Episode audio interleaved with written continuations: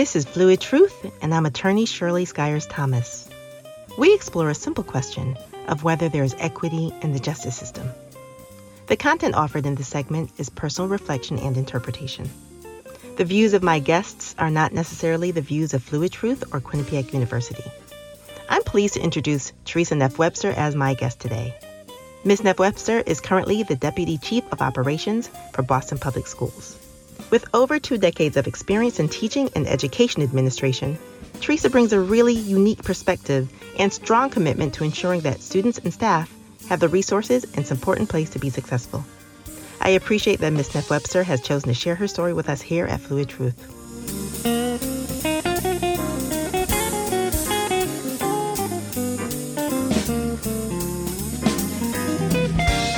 So, Teresa, thank you for joining me today. I want to introduce you to anyone who's listening and allow them to share in the enthusiasm of whatever your story will be.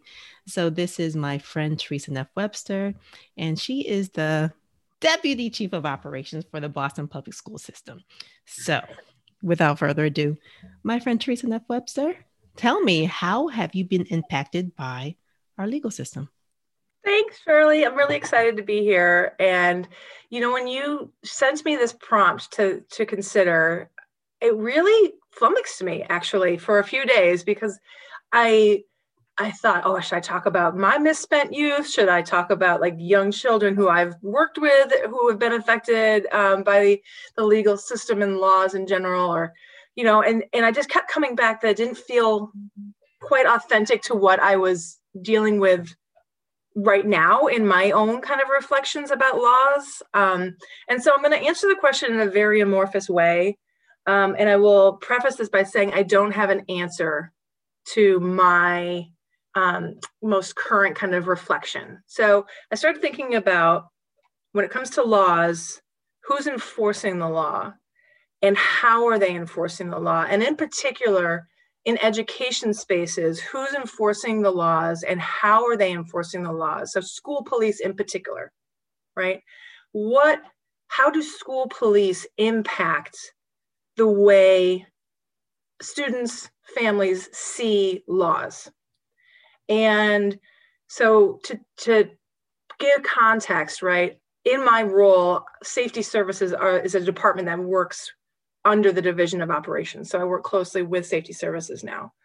In my previous life, as a student, I had a very unique perspective on safety services and police, right? Um, where I went to school, and I will say this 100%, there are no um, 100% in the world, right? There's no everyone's a bad or everyone's a good in my world. However, in my young experience as a teenager, school police, got girls pregnant, dealt drugs, uh, targeted populations, ensured that marginalized stayed marginalized, and ruled with great relish where their authority allowed them to.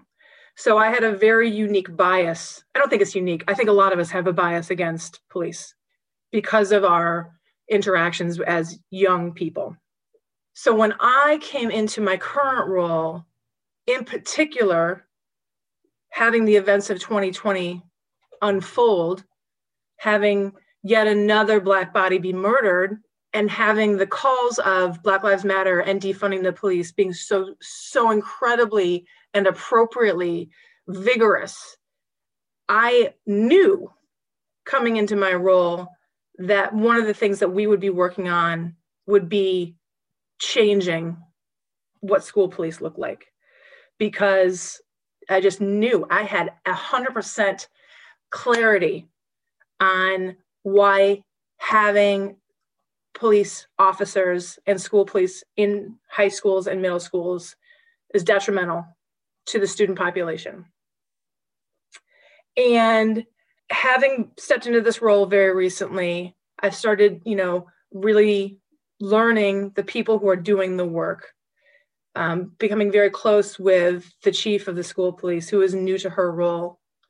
She's, I think, a 27 year veteran of the police department in Boston and has moved into the chief of school police, which is a separate division.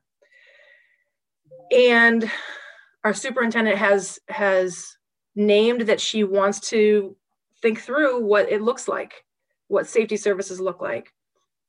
And in doing that, I've started to realize and, and have conversations with the safety officers who see themselves very differently than public see them, how students see them, how staff see them.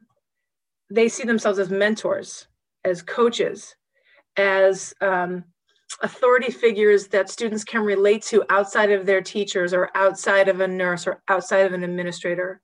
They see themselves as truly keeping a space safe and upholding the law, not enforcing the law, which are is something that I never, I, frankly, it didn't occur to me that their perception would be so very different. I always assumed there would be a bit of a God complex. I always assumed there would be this desire to enforce versus uphold. And so I'm in this very reflective space about laws when it comes to educational spaces, when it comes to safety of our students, when it comes to the privacy of our students, right? We have a lot of immigrant students who live in fear that they're going to be reported to ICE and they live in fear that the safety officers, the police officers, are the ones reporting them. We have officers who live in fear for their safety. We have officers who have been dedicated for some 20, 30 years to their school community who feel betrayed by a public and a leadership that are saying, we're going to defund you, we're going to strip you of your authority, whatever that word means, right? And I am at an impasse where I had such strong, clear understanding of what was going, what was the right thing to do in order to make um, communities that were restorative in nature, communities that that felt like the student population's voice was of utmost importance. And now I'm at a, a, space where I, I'm very reflective. I, as I said, I don't have any answers, but I'm very, um, I'm very interested to just continue the conversation, which is a little tricky because there's politics involved in the laws, right? And when you have a school police officer who says, I'm a safety service person and my title is school police, right? And you have community members who know what the word police means for them. It, they're they're talking across each other once it, uh, most often i find that they're talking across each other and there's on both sides fear frustration anger mistrust. And so my query to myself and to like the educational space in general is so how do we do this?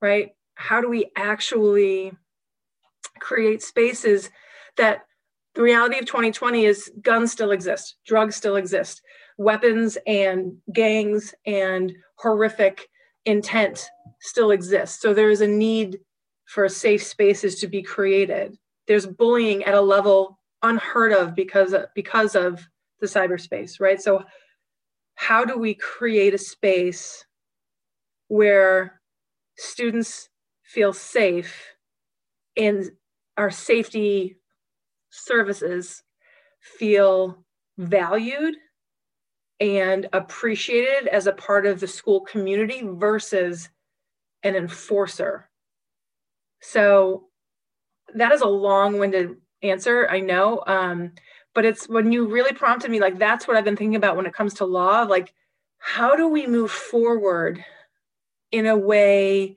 that feels that every life in a school, and I'm specifically just thinking of the school buildings, feel like they're in a good in a good place. So that's my answer to your question. No, that that's great because in okay.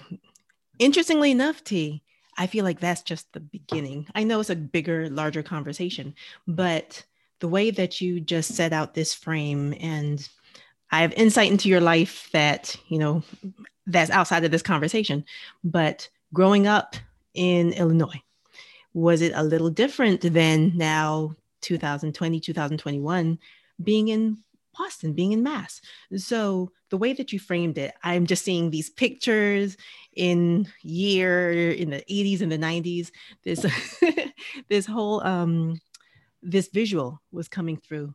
And as you're speaking now, perhaps I know the visual because you know we're so um, we're broadly cast. So we we know from social media, we know from news, we know about a lot that's going on in the world. So we get a chance to see these little pockets.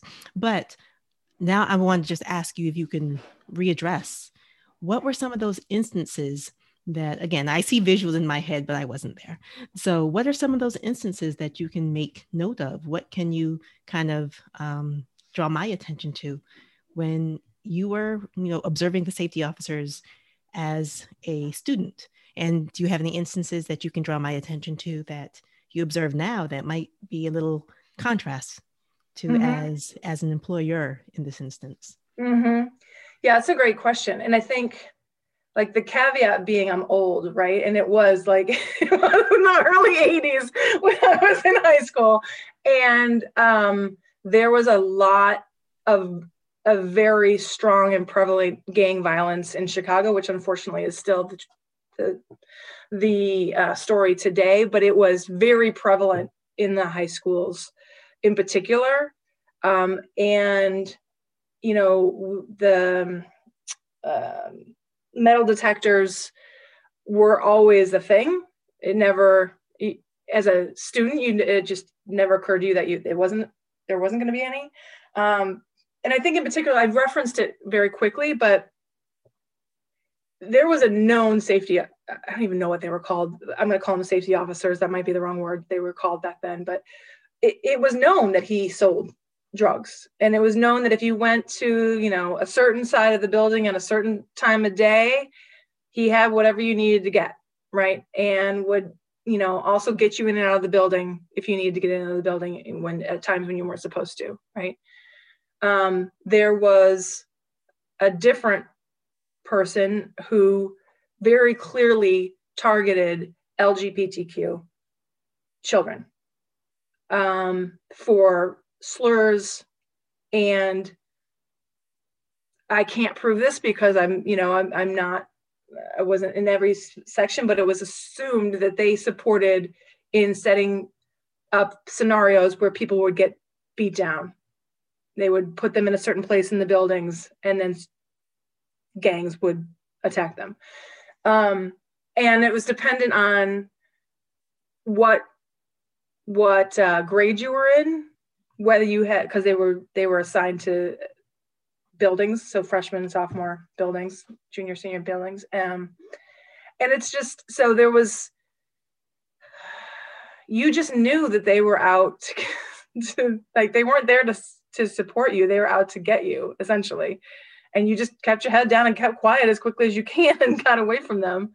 Um, and not all of them, again, not all of them, but those were like two specific instances that that really rang true to your question. And then and then to to juxtapose that, there's during the pandemic, right? So very unique times, obviously.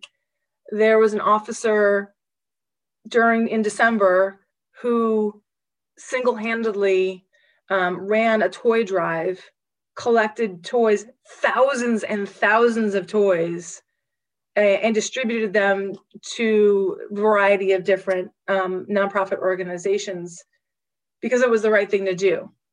And another officer who actively mentors at the Boys and Girls Club in his neighborhood where he lives, which is the same neighborhood of his school, right? So that's a very specific instance. And I want to make sure that I'm clear. This is not necessarily the instance of all the school police, but having someone live in the neighborhood where their school is, where they work, and they know the students, it's it's it's critical. And and that relationship, that's that's an uncle and aunt relationship with the students who go to that school. It's not just a safety officer, right? Um, and I also want to be very clear Boston is very different in terms of its racial makeup and its and its history of uh, racial exchanges. And this particular mayor, who's about to become the Secretary of Labor, but also this particular superintendent, who is a woman of color, have dedicated that they want that narrative to change and they want that community to uh, interaction to change. Um, and it's an interesting being someone who's quote unquote new to, to Boston. This is, I think, my third year here. From an outside perspective, to see the um, people trying to really actively create that community. And my boss, who's the chief of operations, Sam DePina, is born and raised in Boston. He's Cape Verdean, and he he is a linchpin. Like he is one of those people who is supporting in the change management of this kind of conversation around um, race relations in general, but also specifically around like how does this the school police, school safety officers interact with our students? Does that answer your question? It does. And what's interesting to me is now you created this, uh, you know, you ex- expanded the visual for me. And I appreciate that because now we get a chance to perhaps step into this crossroads. And I'm interested in how you are right now. So you have this history that you've been able to kind of bring to the forefront just a moment ago and shared. And now you have this present that you're trying to move forward for the best but how much is that impacted by what you thought how much is how much is your decision making impacted by your history impacted by those that you know maybe did not leave a good taste in your mouth in terms of what an officer was in the school system mm. so how much is that impacted by the decisions that you're trying to make now i am hopeful that it's not very impactful. And the reason I say that is, as you very well know, my friend Shirley, I have been doing a lot of work through the years on reflecting on bias, right? And making sure that I'm always naming my own bias first so that I make sure I don't get in my own way, whether it be white on white bias, as we very well know I have, and uh, or this particular bias. And so I I'm very conscious of it, right? And very aware of naming for myself when I think things and, and checking that. And I'm I I consider myself lucky to be working in uh, an environment with, in particular, my my boss, who we are of similar age, so we have similar references that we can name for each other, and we can check each other's bias, and we can also check um, when we hear something, seek to understand versus assume. So like that seek to understand is I constantly in my head to ensure that I'm really understanding it versus assuming I get what's going on.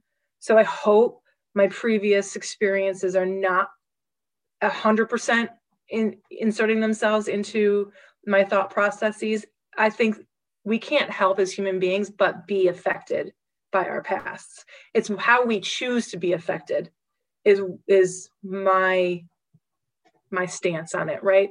Um, and so I also want to just name like, thank goodness is not just me. Thank goodness there's like uh, there's people above me and people next to me who are like in concert having this conversation because where I do think we have issues, not just in Boston public schools, but in school districts, right, is when it's like a, a top down decision and there isn't conversation and there isn't buy in. And I think that's when things kind of just get real muddy.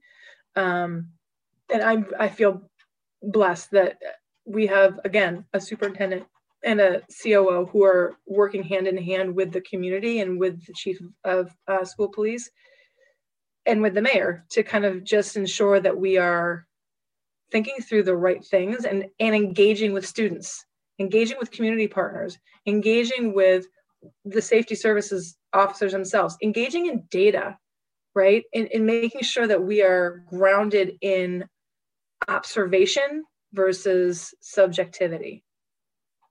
I sound like a politician, but you know what I mean. I do. And I think you have to explain it in the way that is most germane to your position because um, as you guys move forward and make these decisions, we all bring our own perspective, which is also why I wanted to talk to you because we bring a variety of experiences, but our perspectives are sometimes shaped by what we've gone through and you know our upbringing and the area of the country that we're in the years so our perspectives can be so um, either narrowly or widely applied. So i was really interested to hear yours. So yes you do sound like a politician and i love it.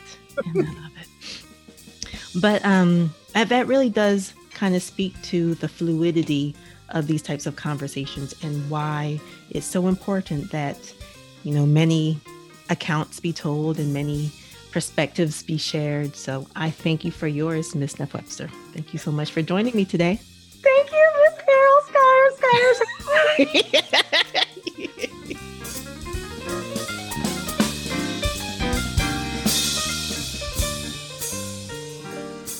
well, thanks for listening in today. Special thanks to our producer, Michael Bachman, and executive producer, David DeRoche. Music is provided by Audio Hero from their Jazz Lounge album. To hear more about our podcasts, visit qu.edu slash podcast. You can listen to all of our podcasts on the platform or app of your choice. Be sure to check us out on Twitter and Instagram at QU Podcasts. If you have a story to share or something you want to talk about, find us on social media or shoot us an email. The address is qupodcast at qu.edu. On the next show, I'll be sitting down with Mr. Earl Bloodworth Director for Reentry, overseeing the Mayor's Initiative for Reentry Affairs for the City of Bridgeport. All right, that's it for now. Till next time.